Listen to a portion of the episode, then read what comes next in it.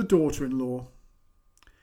If you could sum up your daughter in law in two words, would they be gin soddened? Is she a shopaholic, an opera addict, a lazy slattern who dumps the kids on you when it suits her? An evil witch who deliberately restricts access to your grandchildren to make you suffer? An hysterical nagger of your only son?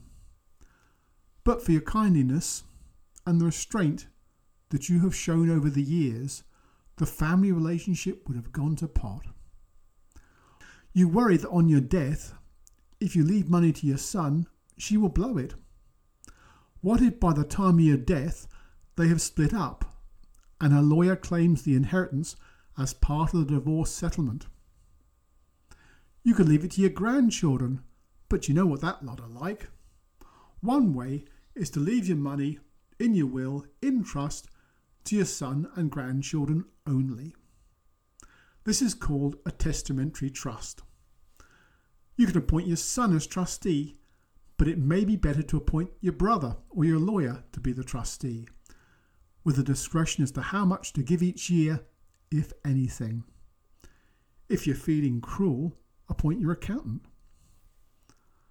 There's a lot of satisfaction in immediately telling your daughter in law your succession arrangements, but she may seek revenge by trying to commit you to a home at the first sign of dementia.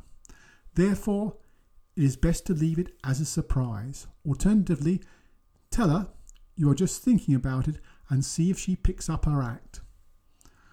But if this all seems too hard, there's a lot to be said for telling her that you are leaving your money to your son in the usual way and then proceeding to spend it frivolously.